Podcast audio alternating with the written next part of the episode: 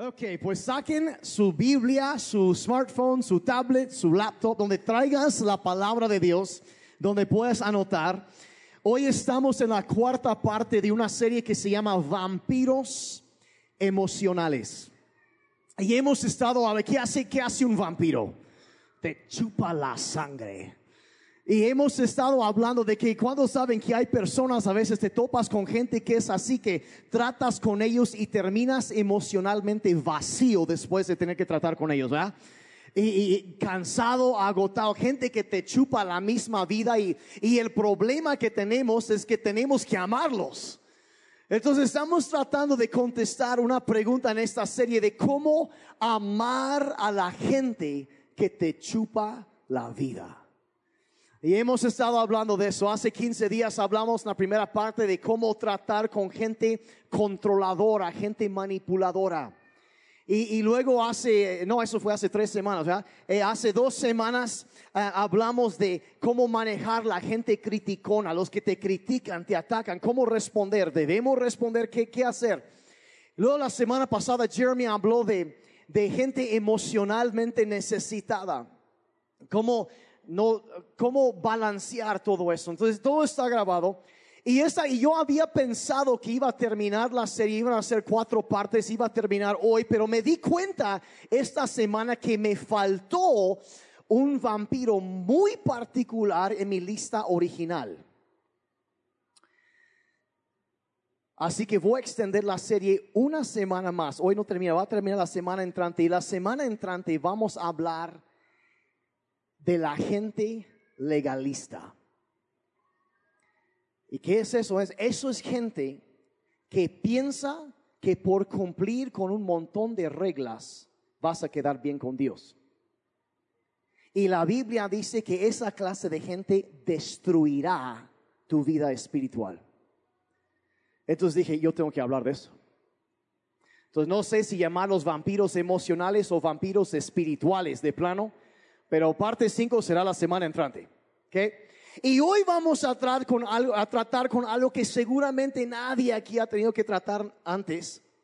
Y eso es con la gente hipócrita. Yo sé que, digo, hemos oído hablar de eso, ¿no? Pero pues quién sabe qué será, ¿no? Y gente, gente hipócrita. ¿Saben ustedes qué es la queja número uno que la gente que no es cristiana tiene de la iglesia? ¿Quieren adivinar? Es un montón de gente hipócrita. Eh, así dicen. Ah. La palabra o el concepto de la hipocresía, el concepto de la hipocresía es antigua, pero la palabra hipócrita se usaba incluso antes de los tiempos de Jesús y originó en, Grecia y en griego lo usaban para hablar de unos actores en una obra de teatro. Y lo que, lo que eran unos actores eh, muy particulares que ellos cuando salían al escenario usaban una careta, una máscara para aparentar ser una cosa. Y tenían este nombre, un hipócrita, eh, un hipócrita, para una persona que se ponía la máscara para que los demás vieran eso y no veían lo que estaba detrás de la máscara. Y si investigas el significado original de la palabra, un hipócrita es literalmente por definición alguien que se esconde detrás de una máscara o de una fachada. Es la persona que, que, presenta la cara o la fachada, la máscara, que todo mundo, que quieren que los demás vean, pero en privado detrás de son alguien completamente diferente. Gente que dice una cosa pero hace otra por completo. ¿Y cómo tratar con personas así? Una, vez, una ocasión cuando Cristo estaba tratando con personas, dijo lo siguiente, personas religiosas de su tiempo, y les dijo en Mateo 23, 28, dice, por fuera parecen personas rectas. O sea, lo ves y se ve todo santito, ¿verdad? Parece que tiene todo bien ordenadito en su vida. Dice, pero por dentro, o sea, detrás de la fachada que presentan para que los demás lo vean, dice, el corazón está lleno de hipocresía y desenfreno. Andan como locos, pero presentan una fachada supuestamente santa. Y la verdad es que todos hemos conocido a alguien así. Quizá es el tipo de Quizás hasta en la iglesia que llega y levanta sus manos y ahí está cantando y alabando y sale y sirve su café y, y sale como el saludo cristiano y tuitea todo lo más bonito y, y comparte sus necesidades de oración en WhatsApp. Ya saben qué rollo con todo. Y todo eso lo hace. Y al mismo tiempo está siendo infiel a su esposa. Quizá es el joven cristiano que llega al grupo conexión y participa y ay, todo lo ves bien santito, sale del grupo y se va de parranda a emborracharse y entre semanas se la pasa haciendo trampa en sus exámenes. Cualquier parecido con la realidad es mera coincidencia, por cierto, no más.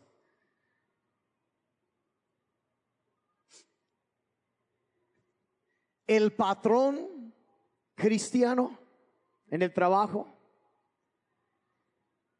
que sabe decir todo lo espiritual y ay, necesitamos orar como equipo. Pero trata horriblemente a sus empleados. Y ellos saben que él no tiene integridad, que es un estafador que les roba a sus clientes, a otras personas. Y que no hay, y dices, ¿qué está pasando? Todo. Entonces la pregunta, bueno, ¿cómo, cómo tratamos, cómo respondemos a algo así? Yo creo que en algún momento todo lo hemos visto. ¿Cómo le hacemos? ¿Qué hacer? Entonces yo quiero enseñarles de la Biblia ahorita cómo tratar con gente hipócrita. Siguiendo varios principios bíblicos, pero yo creo que el primer, el punto de partida es, es plantear una pregunta sencilla para cuando examinamos, cuando vemos una situación donde hay una desconexión entre lo que dicen y lo que hacen, bueno, siempre vamos a plantear y empezar con una pregunta y es esta, si estás anotando, ¿por qué hacen lo que hacen? Y examinar el contexto, lo que está pasando y nos ayuda a saber cómo vamos a responder. Y en general vas a encontrar que las personas cuando ves y parece, ay, pues parece cristiano, pero no, y que no sé, te vas a dar cuenta que generalmente caben dentro de una de tres categorías. Entonces vemos una persona que parece, bueno, quién sabe qué onda con esa persona. Número uno es esto, tal vez realmente no conocen a Dios. Tal vez esa persona tú piensas que es una hipócrita, pero la verdad quizá ni siquiera cristiano es entonces no es hipócrita. quizá no, no, no, nunca ha conocido a Dios. Nunca ha sido transformado por el poder de Dios. No ha tenido un encuentro donde el Espíritu Santo viene a regenerar su corazón. Quizá nunca han tenido esa experiencia. No conocen. Vean lo que el apóstol Juan dijo. Dice, si alguien afirma, primero de Juan 2, verso 4. Si alguien afirma, yo conozco a Dios pero no obedece los mandamientos de Dios, es un mentiroso y no vive en la verdad. Entonces, ¿sabes que hay personas que piensas que es un cristiano, pero la verdad, pues no, porque no, nunca han sido salvos.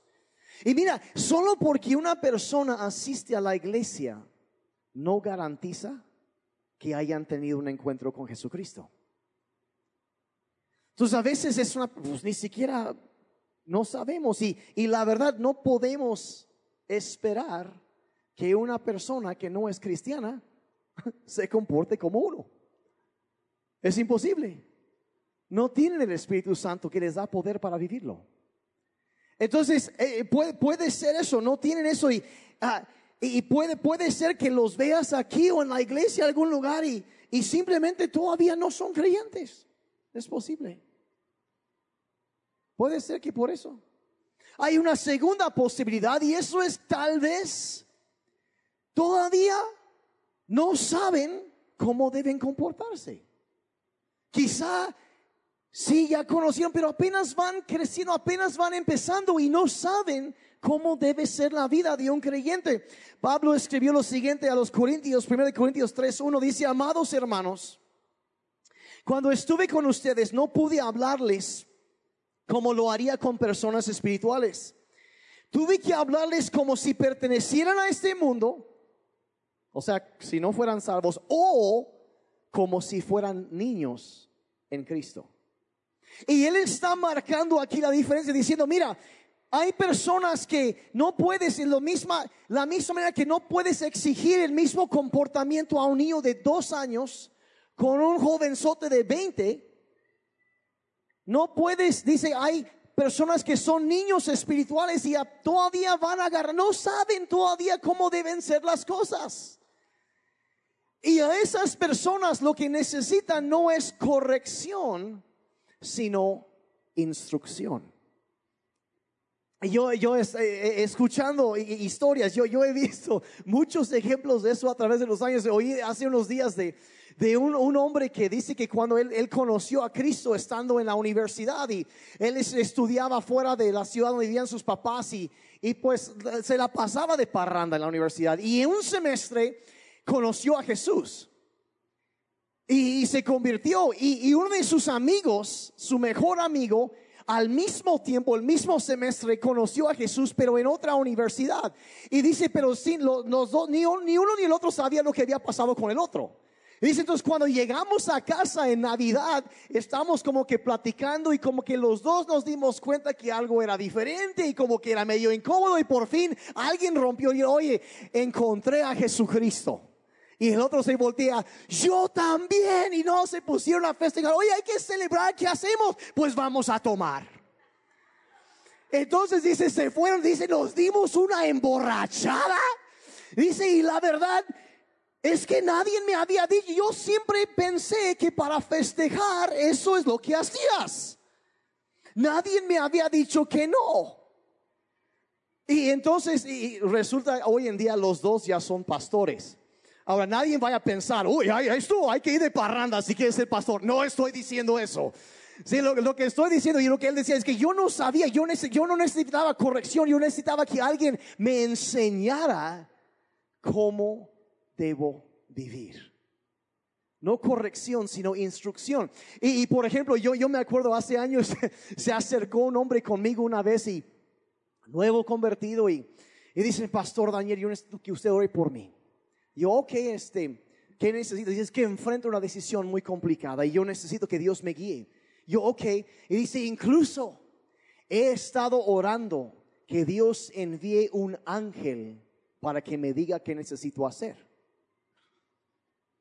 Y en ese momento como que me entró el chisme, perdón, la curiosidad. Bueno, el chisme está bien. Y yo dije, ah, pues, ah, caray, o sea, hasta está pidiendo que mande un ángel. Yo, eh, que por cierto no recomiendo mucho eso porque, bueno, eso es otro tema, pero dice, sí, es que tiene una decisión muy, digo, bueno, entonces, bueno, bueno, eh, ¿qué es la decisión? Dices que es muy grande y necesito que Dios me guíe. Sí, sí, sí, ¿qué es la decisión? Dice, estoy orando que Dios me guíe si debo dejar a mi esposa y casarme con mi amante. En esas palabras. Y yo dije,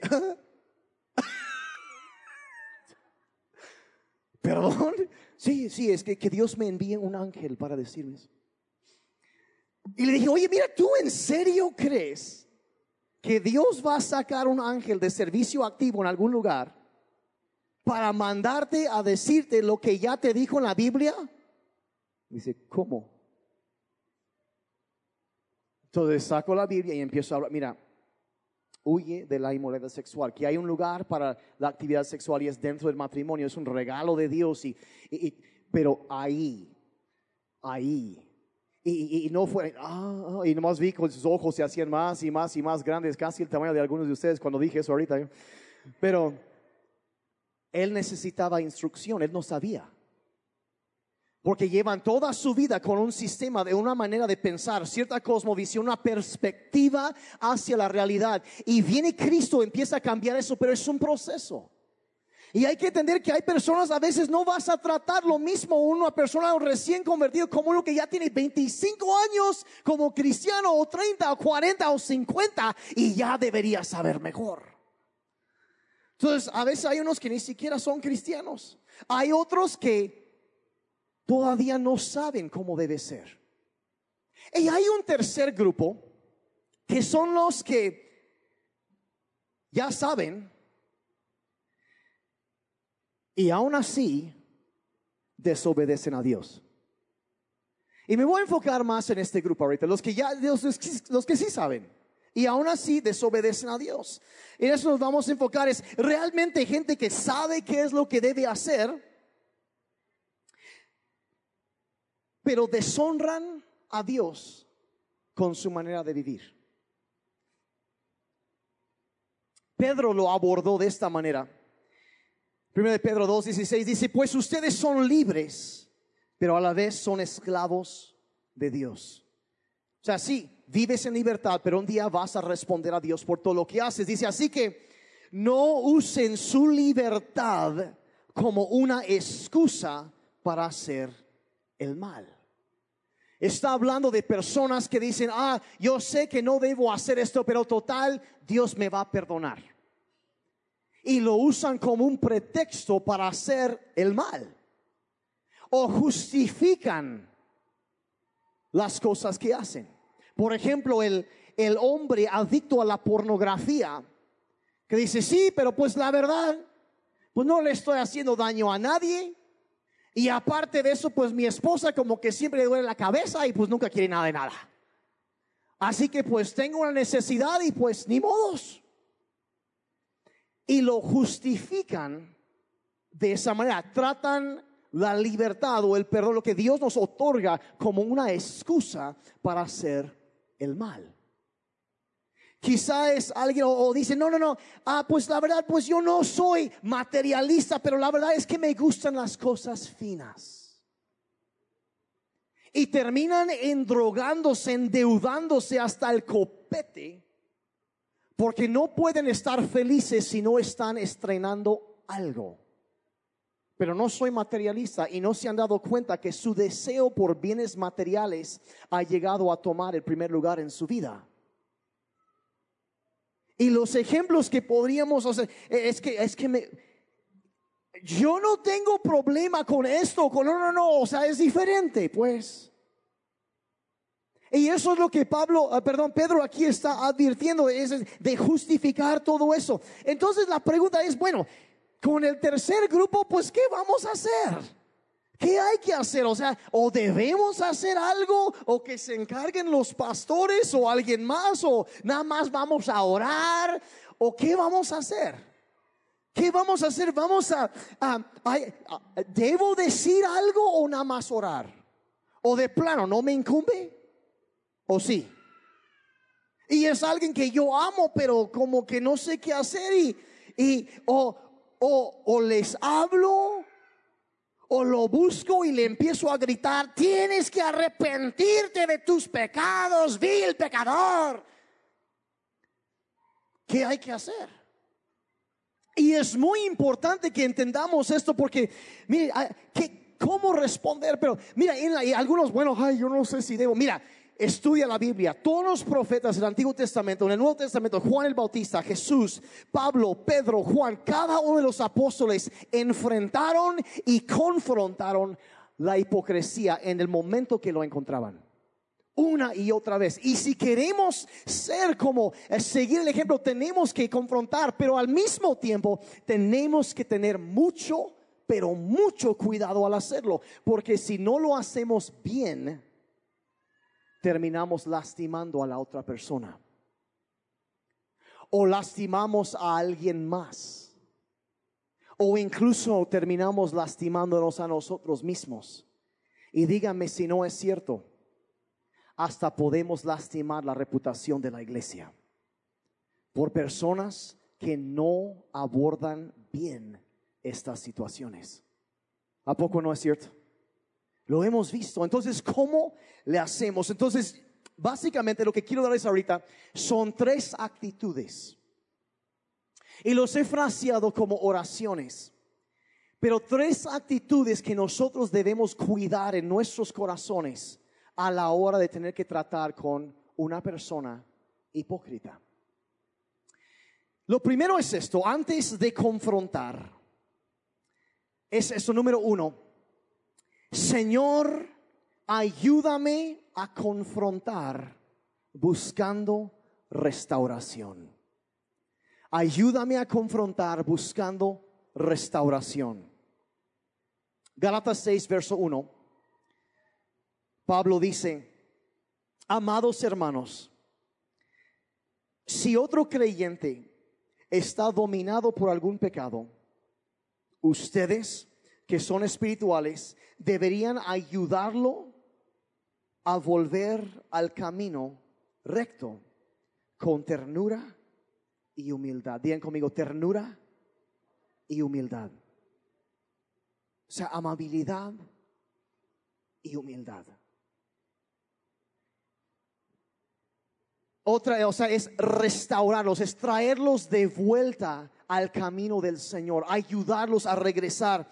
Otra versión, la nueva Biblia, la nueva Biblia viva, dice, hermanos, si, si descubren que alguno ha pecado, ustedes que son espirituales deben ayudarlo a volver al buen camino con actitud humilde. O sea que nos habla que necesitamos ayudarlo a volver al buen camino. Entonces lo que lo primero que encontramos aquí es que no somos jueces para juzgar a la gente. Es más bien alguien para guiarlos de vuelta a donde pueden estar, donde deben estar. No vamos a agarrar a una persona y empezar a atacarlos, agarrarlo a bibliazos y es que andas mal y no, no, no, no somos un juez. Es más bien para guiar y lo hacemos con ternura, con amabilidad, con esa persona cuidadosamente. Los, los llevamos de vuelta al, a un mejor camino. Mira, sabes que si vas por allá te va a ir mal, algo va a pasar. No, no, regresa al camino de la vida a la verdad, regresa a esto. Ah, entonces la meta no es poner a la otra persona en su lugar, sino ayudarle a que esté en el lugar correcto delante de Dios. ¿Alguien me está siguiendo?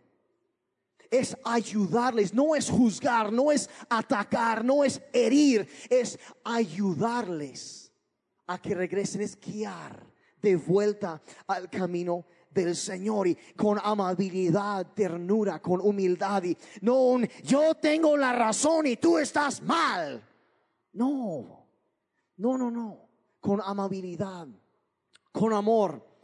Y, de nuevo vemos el ejemplo de Jesucristo. Algunos a lo mejor se acuerdan de una historia en la Biblia donde Jesús un día estaba enseñando y los fariseos, que era un grupo de personas religiosas que se la llevaban la contraria con Cristo todo el tiempo, habían atrapado, encontrado una mujer en adulterio y la traen arrastrando y la avientan ahí en el suelo en, frente de él y dice, maestro, a esta mujer la encontramos en adulterio y quién sabe por qué el, hombre no estaba ahí, pero bueno, capaz si era amigo de ellos, quién sabe, pero no.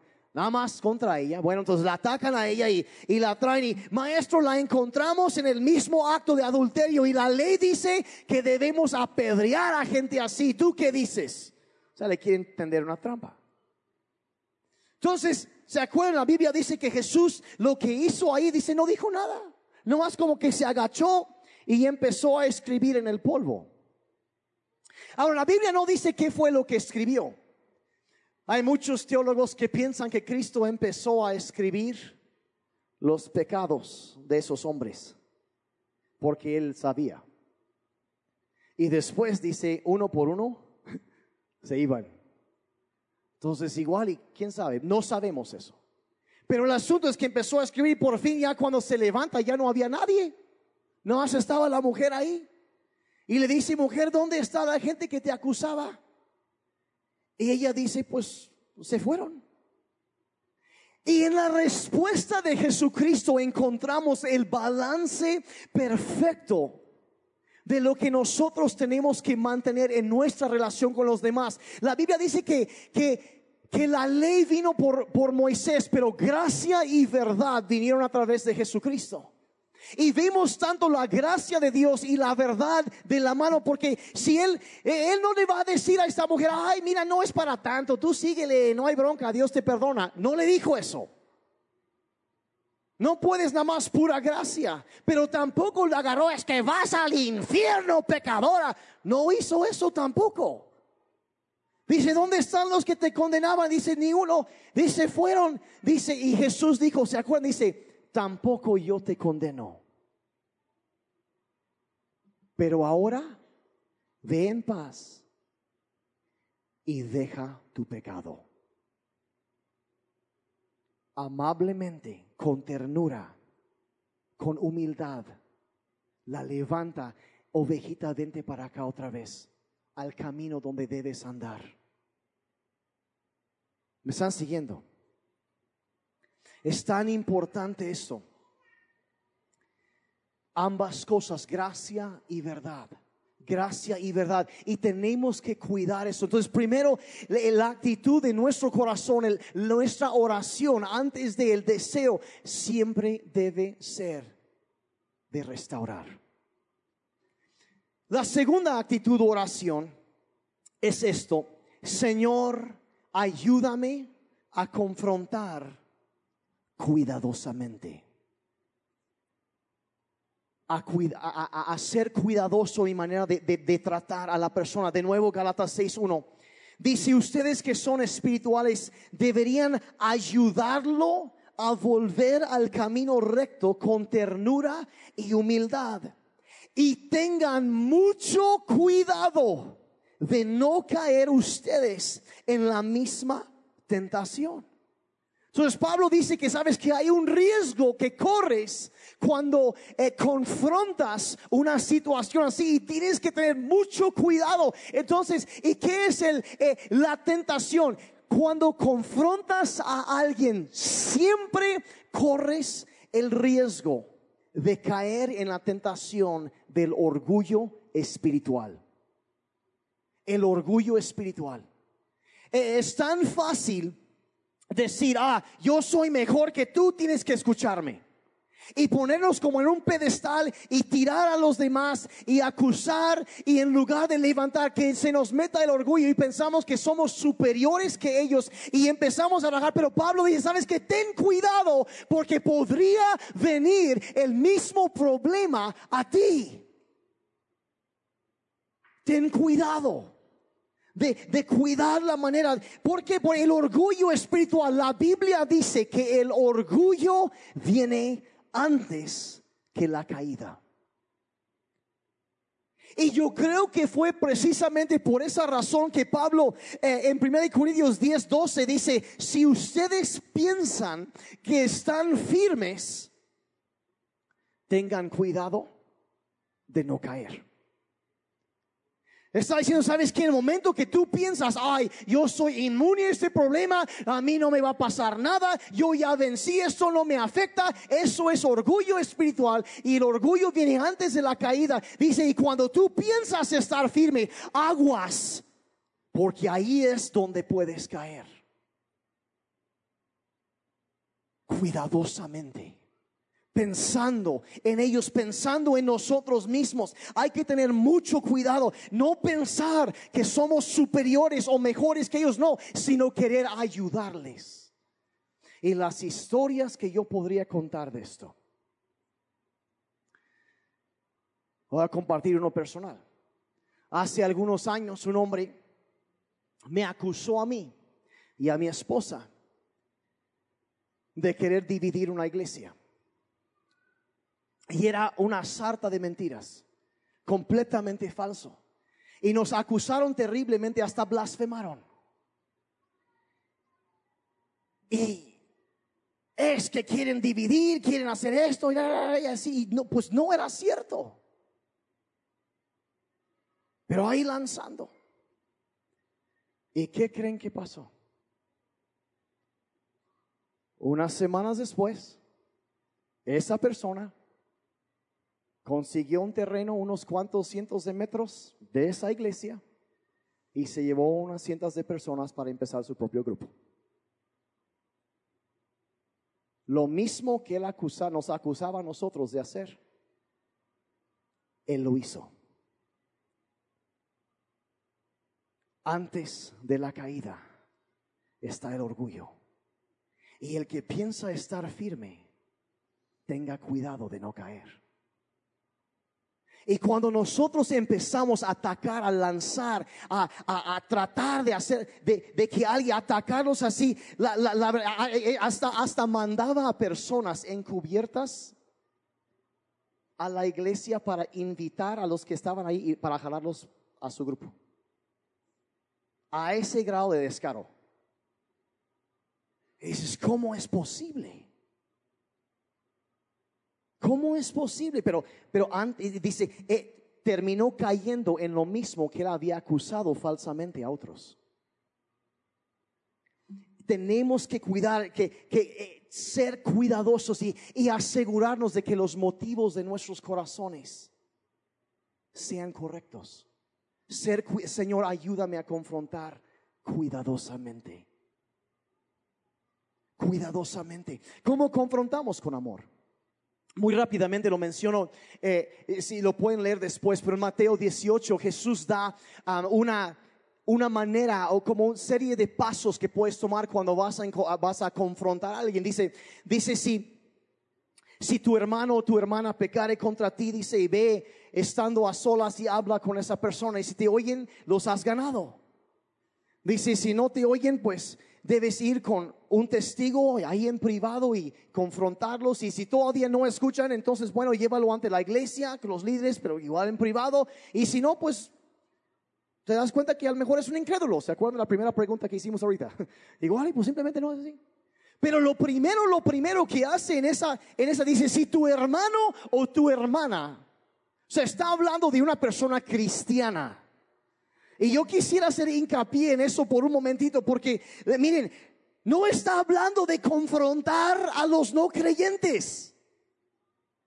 No está hablando de que vayas a atacar a alguien que ni siquiera es cristiana. Mira, eh, no vamos a pedir que una persona que no es cristiana viva de acuerdo con los estándares cristianos. Porque es imposible que lo hagan. No pueden hacerlo. ¿Por qué? Porque no tienen el Espíritu Santo dentro de ellos, el poder de Dios que los capacita, les da poder para vivir una vida que le agrada a Dios. Entonces no podemos, la, verdad, eh, ¿puedo desahogarme así un momentito? ¿Lo saco de una vez o lo guardo para el otro domingo cuando hablo de los legalistas? ¿De una vez? Y el domingo, ah, también el domingo entrante, entonces me voy a desahogar bien. A mí se me hace absurdo. Y perdónenme, yo sé que hay gente que tiene una perspectiva, pero una perspectiva diferente, pero quienes se paran en la esquina a gritarle a la gente, son una bola de pecadores que se van al infierno, y luego se preguntan por qué la gente no quiere andar con ellos.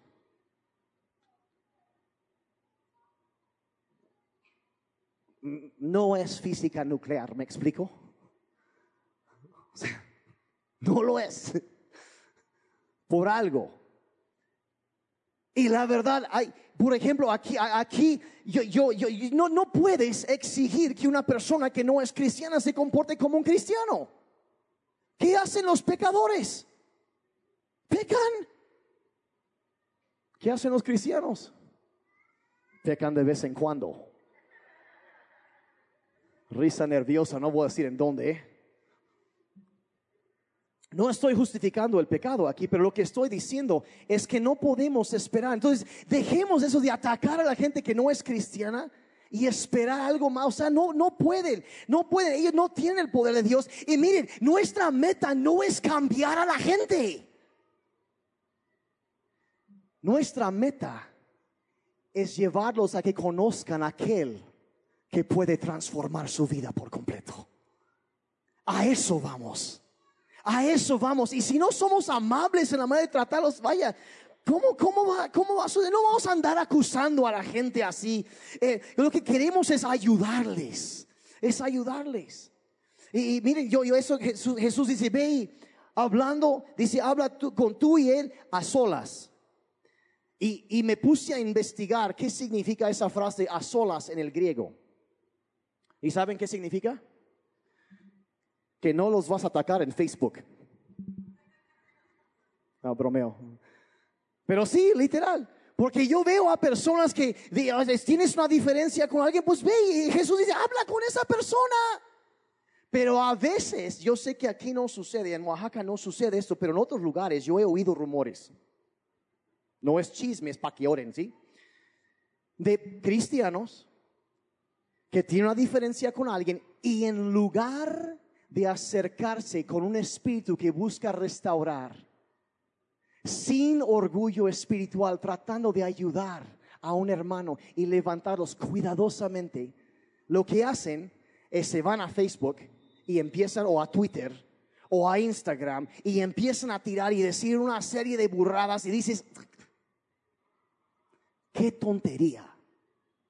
O sea, si no fue eso, sería como ir y pararte en la esquina en el mercado y empezar a gritar, hermanita fulana está viviendo en pecado y necesita arrepentirse y espero que me esté escuchando. Qué tontería. Lo único que logramos con hacer eso, perdónenme. Si acabo de amolar tus hábitos en redes sociales, perdón, pero no me arrepiento. Lo único que logramos con eso es hacer que la gente que no es cristiana diga, por eso no quiero ser cristiano. A veces hacemos más daño que bien. A solas. Dice, si te escuchan, lo habrás ganado. Vamos a ganarlos. Ese es el enfoque, el deseo central es restaurar, es conectarnos, levantar esa persona. Siento mucho calor el día de hoy, no sé por qué.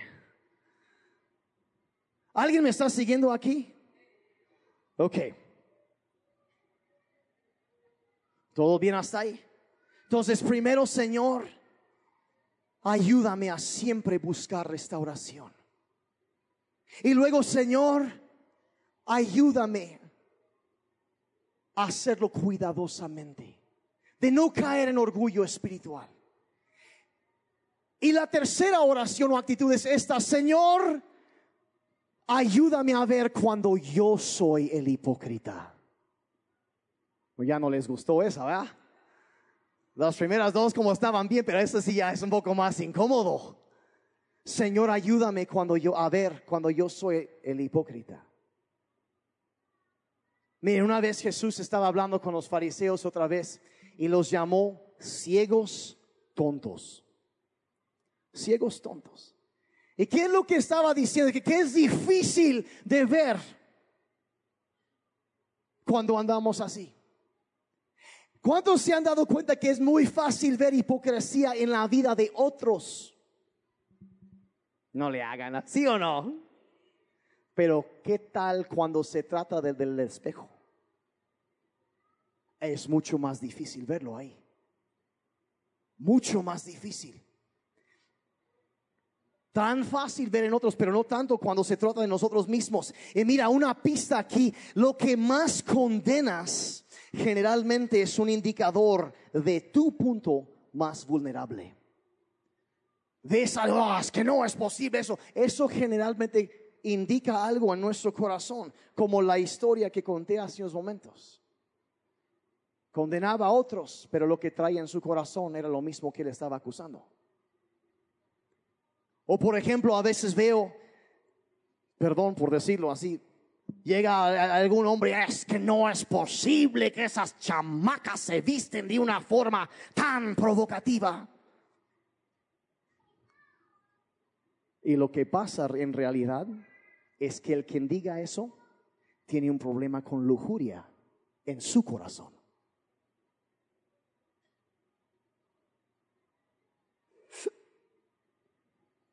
Como que hay mucho silencio el día de hoy.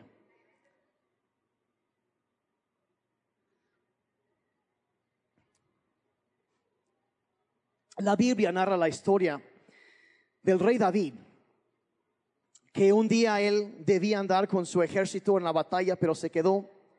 Se levanta tarde, anda flojeando en la azotea, el roof garden de su palacio, y se asoma al jardín del vecino y ¡ah, caray!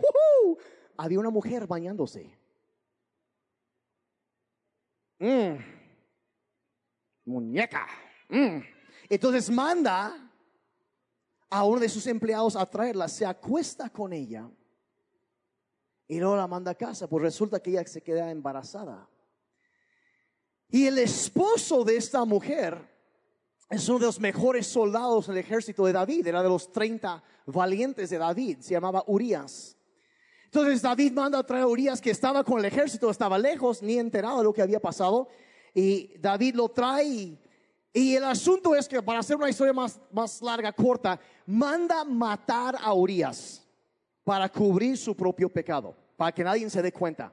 Entonces, él lleva la carta al, comandante y, y, la carta dice, pongan a Urias enfrente de la batalla y luego retraigan y déjenlo solo para que lo maten. Y lo hacen y muere. Entonces, cuando ya pasa el tiempo de luto, David manda a traer a Betsabé, la mujer se casa con ella y aparentemente todo bien. Pero un día se acerca el profeta Natán con David. Y dice, rey, necesito contar una historia, algo que sucedió. Dice David, pues dímelo. Entonces Natán empieza a contar la historia. Dice, había dos hombres vecinos, uno era rico y otro era pobre. Y el hombre rico tenía mucho ganado. Y el hombre rico, el hombre, perdón, el hombre pobre solo tenía una ovejita chiquita que amaba como parte de su familia y hasta dormía con ellos.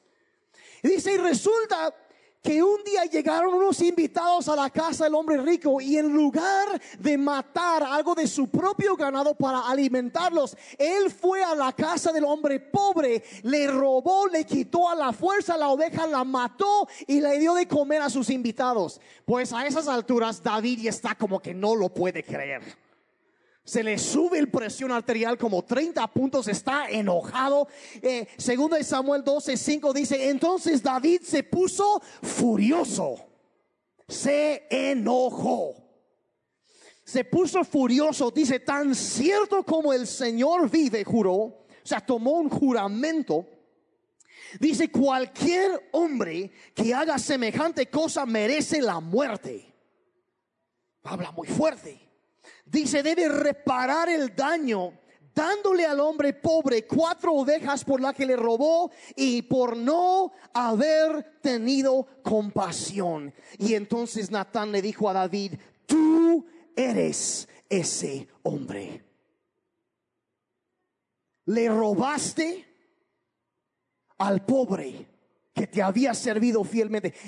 Tú te enojas, pero eres un hipócrita porque ese eres tú.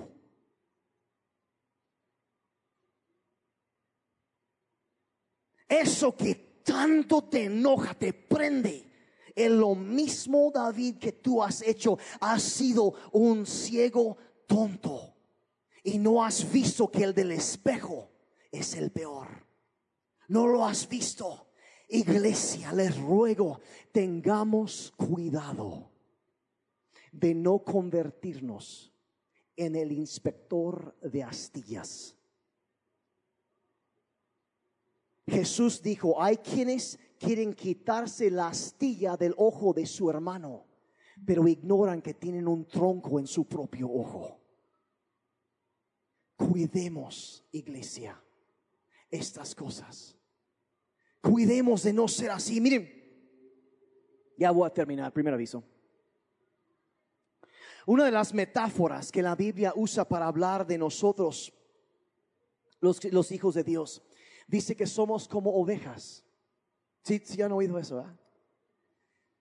Y miren, no lo tomen a mal, pero una de las características de las ovejas es que a veces las ovejas pueden ser un poco tontitas. Los chivos, ya saben, ahí se la arregla, ¿no? Ahí andan en el cerro y le buscan y todo bien y pues, pero una oveja.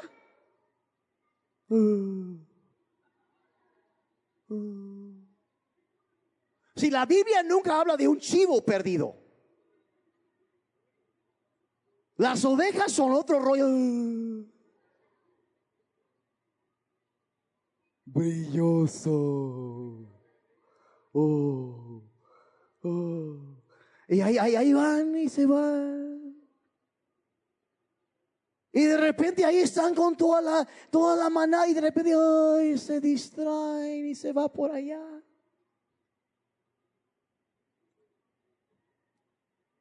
Pero escuchen esto con mucho cuidado, por favor.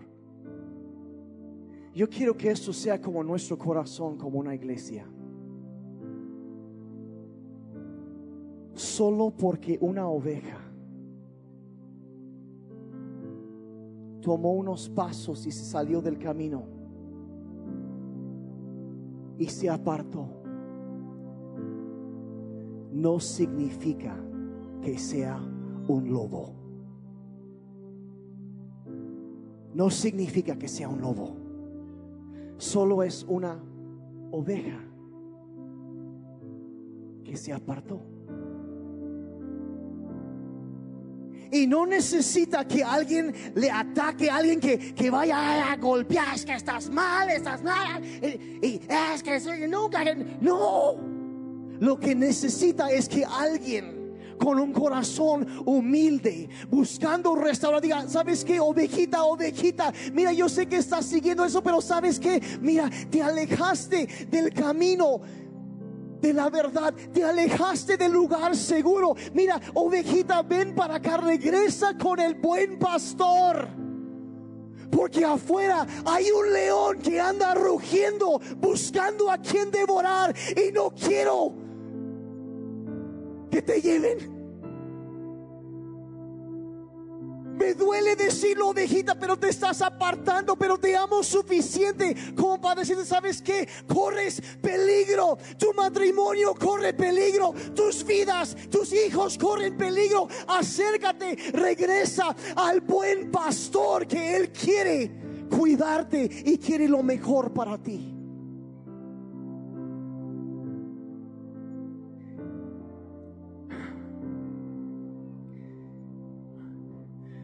Cuando un cristiano, alguien que sí, yo sé, deberían saber mejor, pero aún así anda en adulterio, anda haciendo algo y no estoy justo y no estoy... Lo que estoy diciendo, ¿sabes qué? Vamos a no andarlos acusando de ser un lobo que nunca queremos volver a ver, sino queremos verlo como una oveja que se apartó del camino y alguien necesita traerlos de vuelta a casa para que estén seguros que el enemigo quiere robárselos del rebaño, pero no, no queremos permitir. Y así hacemos lo posible porque regrese a donde debe estar. Santiago, el hermano menor de Jesucristo, lo explicó así, capítulo 5, versos 19 y 20. Dice, mis amados hermanos, si alguno de ustedes se aparta de la verdad, se va atrás, algo se aparta de donde debe estar, dice, y otro lo hace volver. Pueden estar seguros de que quien haga volver al pecador de su mal camino, salvará a esa persona de la muerte y traerá como resultado el perdón de muchos pecados.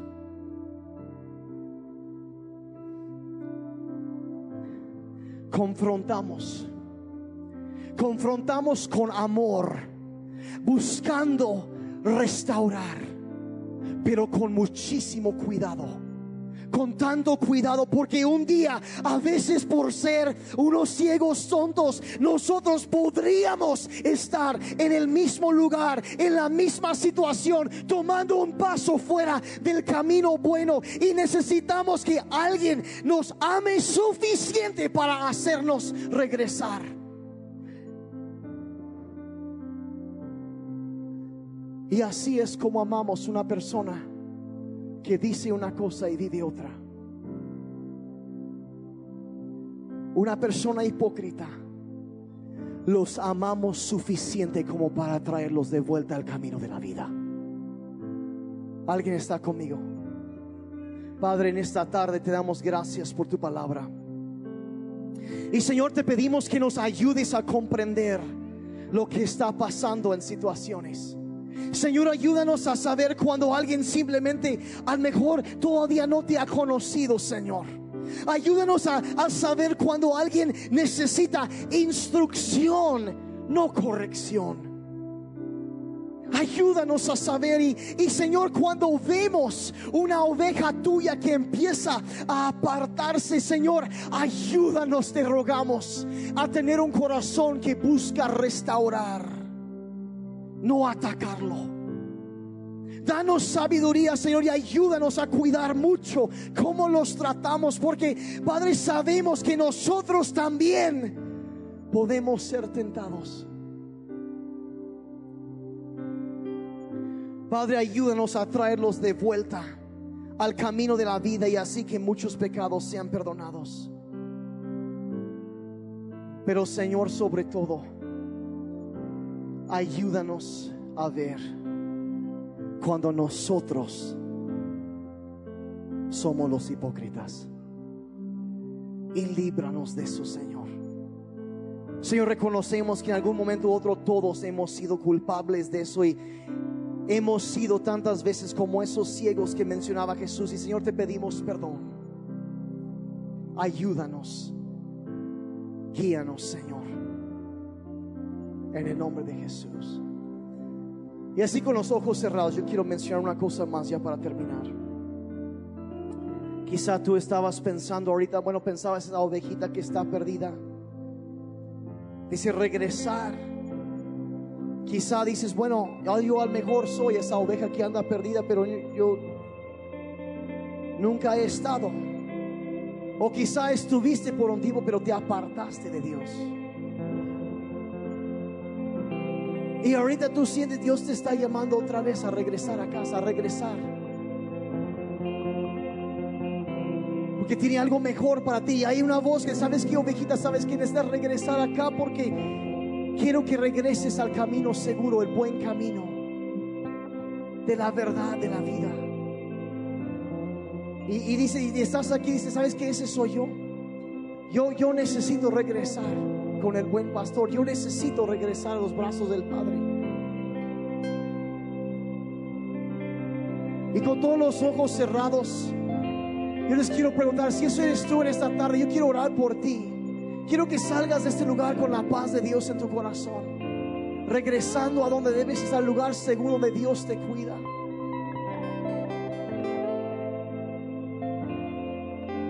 Si ese eres tú, dices, yo, yo quiero regresar, yo quiero que Dios perdone mis pecados. Ahí en tu lugar, si puedes levantar tu mano, porque quiero orar por ti. Con los ojos cerrados, gracias. No lo hago para exhibir a nadie, muchas gracias. Gracias por la sinceridad, esa, e, esa sencillez y esa transparencia. Gracias. Pueden bajarlos, gracias. Hay, hay alguien más. Muchas gracias, gracias. Quiero quiero hacer ahorita, quiero dirigir una oración.